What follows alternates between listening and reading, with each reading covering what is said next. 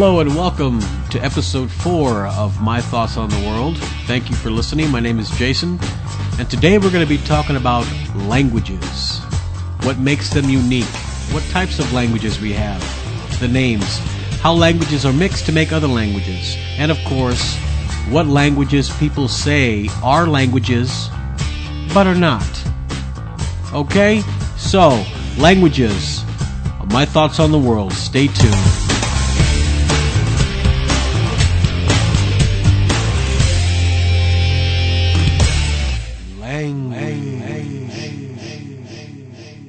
What is it? Well, funny you should ask. Language is a complex system of communication. That's how we communicate with each other. You know? Hi, how you doing? Great, wonderful. How's the wife? The kids? Great, the kids are great. The wife is wonderful. Hey, communication. That's how we talk with one another. We understand this communication with language. English, uh, Hindu, Russian, Spanish. All these are languages. Mandarin Chinese, Cantonese, Vietnamese, Arabic, Zulu, Swahili. Those are all languages. And r- none of them sound the same. They're different. Now, how many languages are there? Well, from what I've read, there's approximately 3,000 to 6,000 languages. Plus, you have to add animal communication because animals communicate with each other, whether through barks or chirps or whines or whistles or whatever. They communicate. Now, there's also sign language for the deaf. You have like Morse code. It's not a language, but it it it it uh, gives you a language with the dots and the blips and and everything like that. So there's a whole array of things, a whole array of ways to communicate with each other. Now, what makes the human language unique? Well, according to Wikipedia, human language is unique in comparison to other forms of communication, such as those used by animals, because it allows humans to produce an infinite set of utterances from a finite set of elements. And because the symbols and grammatical rules of any particular language is largely arbitrary, so that the system can only be acquired through social interaction. I don't know if I believe that or not. Uh, sometimes it, you know, schizophrenics talk to themselves and crazy people, whatever. Now, the, the known systems of communication used by animals, on the other hand, can only express a finite number of utterances that are mostly genetic, genetically transmitted. Human language is also unique in that its complex structure has evolved to serve a much wider range of functions than any other kinds of communication systems. Now, in America, English should be the foremost language. Now, every other language should be second. Okay, you don't see uh, Africa making English the, the, the first language. Okay, there's hundreds of languages there. But English is not the number one language. In England, it is, because they speak English. Canada, they have French and English. Okay?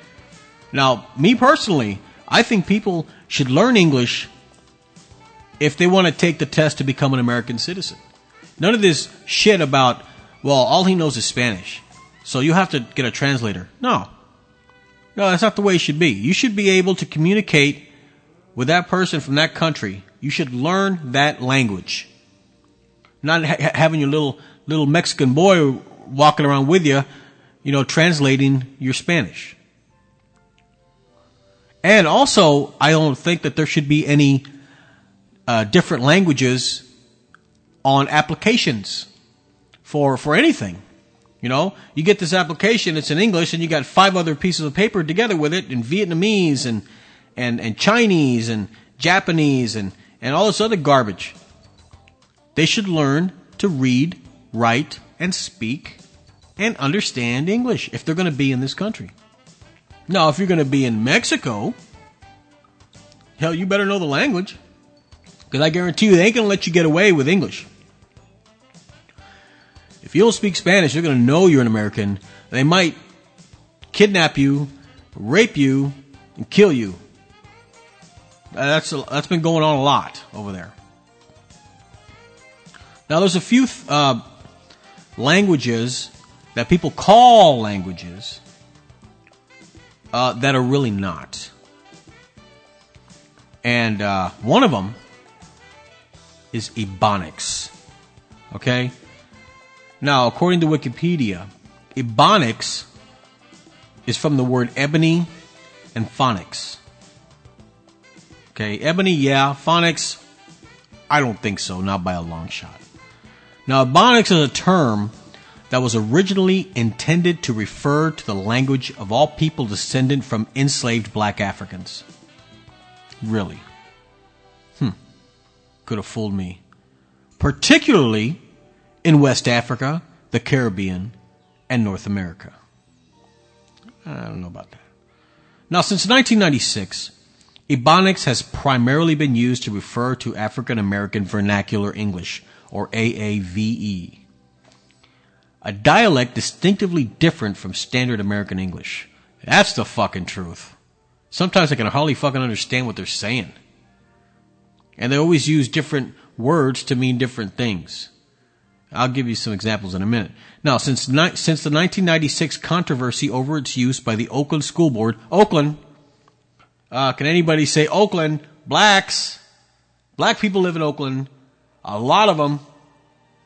The term ebonics has come to refer to using the tool of teaching standard American English to native speakers of African American vernacular English by creating a distinction between standard English and African American English. African American English. Where do they come up with this garbage? Now, I know a lot of people say, well, check the Urban Dictionary. Because, you know, the Urban Dictionary is a lot more up to date than the regular dictionary. Okay. All right. You want to have it that way? Here it is from the Urban Dictionary. Okay. Here's the definition of ebonics in the Urban Dictionary. It is a poor excuse for a failure to grasp the basics of English. When in doubt, just throw an izzle sound in the middle of any word, just to string random thoughts together and insinuate that they actually mean something. When backed into a corner, you can always claim that it has something to do with a sort of symbolism or as a defining trait that makes your race great versus own up to the fact that it's essentially laziness at its finest.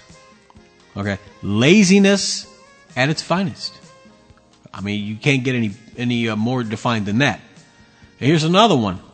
Ebonics. Ebonics is really the study of the rules applied to turn English into some uneducated sounding pseudo language whose purpose is for the most part to insult and denigrate whitey. Okay, now here, it says, here, it says right here, here's what I learned about Ebonics. In any English word with a contraction, eliminate the apostrophe and any letters after that. So if you say, it's alright, is it alright if I roller skate through the campus? In English, it would say, it would be, yes, it's alright. In Ebonics, it would be, it be okay. It be okay? Yeah, that's a different language. Now, number two, in a word ending in ORE, eliminate everything after the O and add an apostrophe. So in English, it would be, I won't tell you again. Please shut the door. In Ebonics, it would be, I ain't telling you no more. Shut the door. That sounds like uh, education at its finest uneducated Nimrods. Here's another one. For suffixes with two identical consonants followed by ER, eliminate the ER. Now here's English. That Negro was larger and was holding a pistol. In Ebonics, my nigga was bigger, had his finger on your trigger. what a bunch of dumbasses. Okay, number four. In general, most ERs are dropped and replaced by ahs, AH instead of ER. So in English, you would say Tower of Power. In Ebonics, you would say Tower of Power. Assholes. Now, one more. However, in a case of a plural, okay, ERS is replaced by AZ. So in English, it would be Negroes. In Ebonics, it would be niggas. N I G G A Z. now, Gordon the Grouch has his own interpretation of Ebonics. He says that it serves only to perpetuate illiteracy and social chasms. You couldn't be more right, my friend. Darklon, who's also online, uh, whose website that I saw, it says Ebonics is not considered a language because it's made up using slang, nicknames, misspoken English language words, and other silly made up words.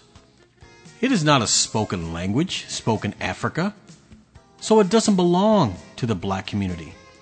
If certain people decide to make up words that only they know, why should that be considered a legitimate language? If it was a spoken language in Africa and then brought to the US, it would be a recognized form of communication. But it has nothing to do with being racist. Everyone in the US is taught English in all schools the same way. If we all if we are all taught to say banana and someone wants to say nana, it doesn't mean that they've created a new word. It means that for some reason they are unable to speak the word correctly. Jive talking is a form of communication between friends, just like speaking uh, pigdig uh, in Hawaii. Okay? Now, pigdig is basically Hawaiian Creole, just like the coonasses down in Louisiana do. You know, it's it's a it's many languages put into one. It's a form of communication used between English speaking residents and non English speaking immigrants in Hawaii. It was used on the plantations in Hawaii and has been influenced by many languages, including Portuguese, Hawaiian, and Cantonese. That's it. You know, uh, people from Hawaii are, you know, Japanese, Filipinos, Koreans, and Pig, Pidgin acquired words from these languages. You know, it just they basically loaned the words to this language. Now, um, there's um, different uh, certain languages that have a, have influenced each other, like Spanish and Puerto Rican language. Brazilians speak Spanish. No, yes, Brazilian. No, Brazilians speak Portuguese. Okay, they don't speak Spanish. Just because it's part of South America doesn't mean that they speak Spanish. Okay? Now, in the 19th and 20th centuries, Pidgin started to be used outside the plantations between, between ethnic groups. Public school children learned, learned Pidgin, Pidgin from their classmates, and eventually it became the primary language of most people in Hawaii, replacing the original language. Now, for this reason, ling- linguists generally consider Hawaiian Pidgin to be a Creole language. So they consider it a language because just about everybody in Hawaii speaks it. Not everybody in America speaks Ebonics. Okay? Now, even the name Ebonics, it's not original. As long as we can remember, remember do you remember that Hooked on Phonics program of the 1970s? Okay, it started in the 70s, still going today. It was you know, it, it, the programs of the 70s until today mixed with the color ebony, okay, which is often used metaphorically when describing those who have the hue of dark and beautiful wood. Ebony's a wood. So what, what, what do we have? Hooked on Ebonics. Of course not. it's just ebony plus phonics. That's all. Phonics shouldn't even be in there. It just should be eb because there's no phonics in there. There's no educational value to Ebonics. Now, Ebonics from the right's perspective, lazy, self-efficating, territorial, unprofessional. Try going to a job interview. And uh, the guy says, uh, "How you doing, sir?" "Oh, I be tight. I be there." Holmes. Yeah. See, see if you're going to get that job. I don't think so. Now, from the left's perspective, Ebonics is encouraged as an art form. Okay, I know President Obama had some poetry at the White House this year, and he brought a bunch of rappers in. Uh, rap isn't poetry. Rap is garbage. Now, it's inherent to blacks only because it is definitely left over from how slave masters spoke. And just as everything else, Ebonics is cultural. Cultural? Please. Hey, if you're falling for that line of shit, you're th- you don't deserve an opinion. Okay, if you think that Ebonics is cultural, it's not. Fuck, cultural. The hell, you know? Uh, try, you know, and also you have these white people and Mexican people who try to speak Ebonics like they know what they're doing. You know, yo, what up, Holmes, or all this other trash that they say. You know, if it was me as a, an employer, and some guy comes in with his pants down to his ankles, with his hat turned backwards or to the side, with with gold teeth or what do they call those grills? Isn't that what they call them? See, that's another thing, grills. You know what a grill is? A grill is something you cook on. It's not something you put in your mouth. But of course, you know that's another language. No, you're taking the English language and you're destroying it. You're making one word mean something else. Like, she's fly. You know, we had this in the other, in the last episode. She's fly. A fly is an insect that eats shit. You know? It's just garbage. Just garbage. You can't say that it's a language and automatically it becomes one. Okay? You, people need to get over this. It's not something that you should be proud of, for one thing. You shouldn't be proud of it at all.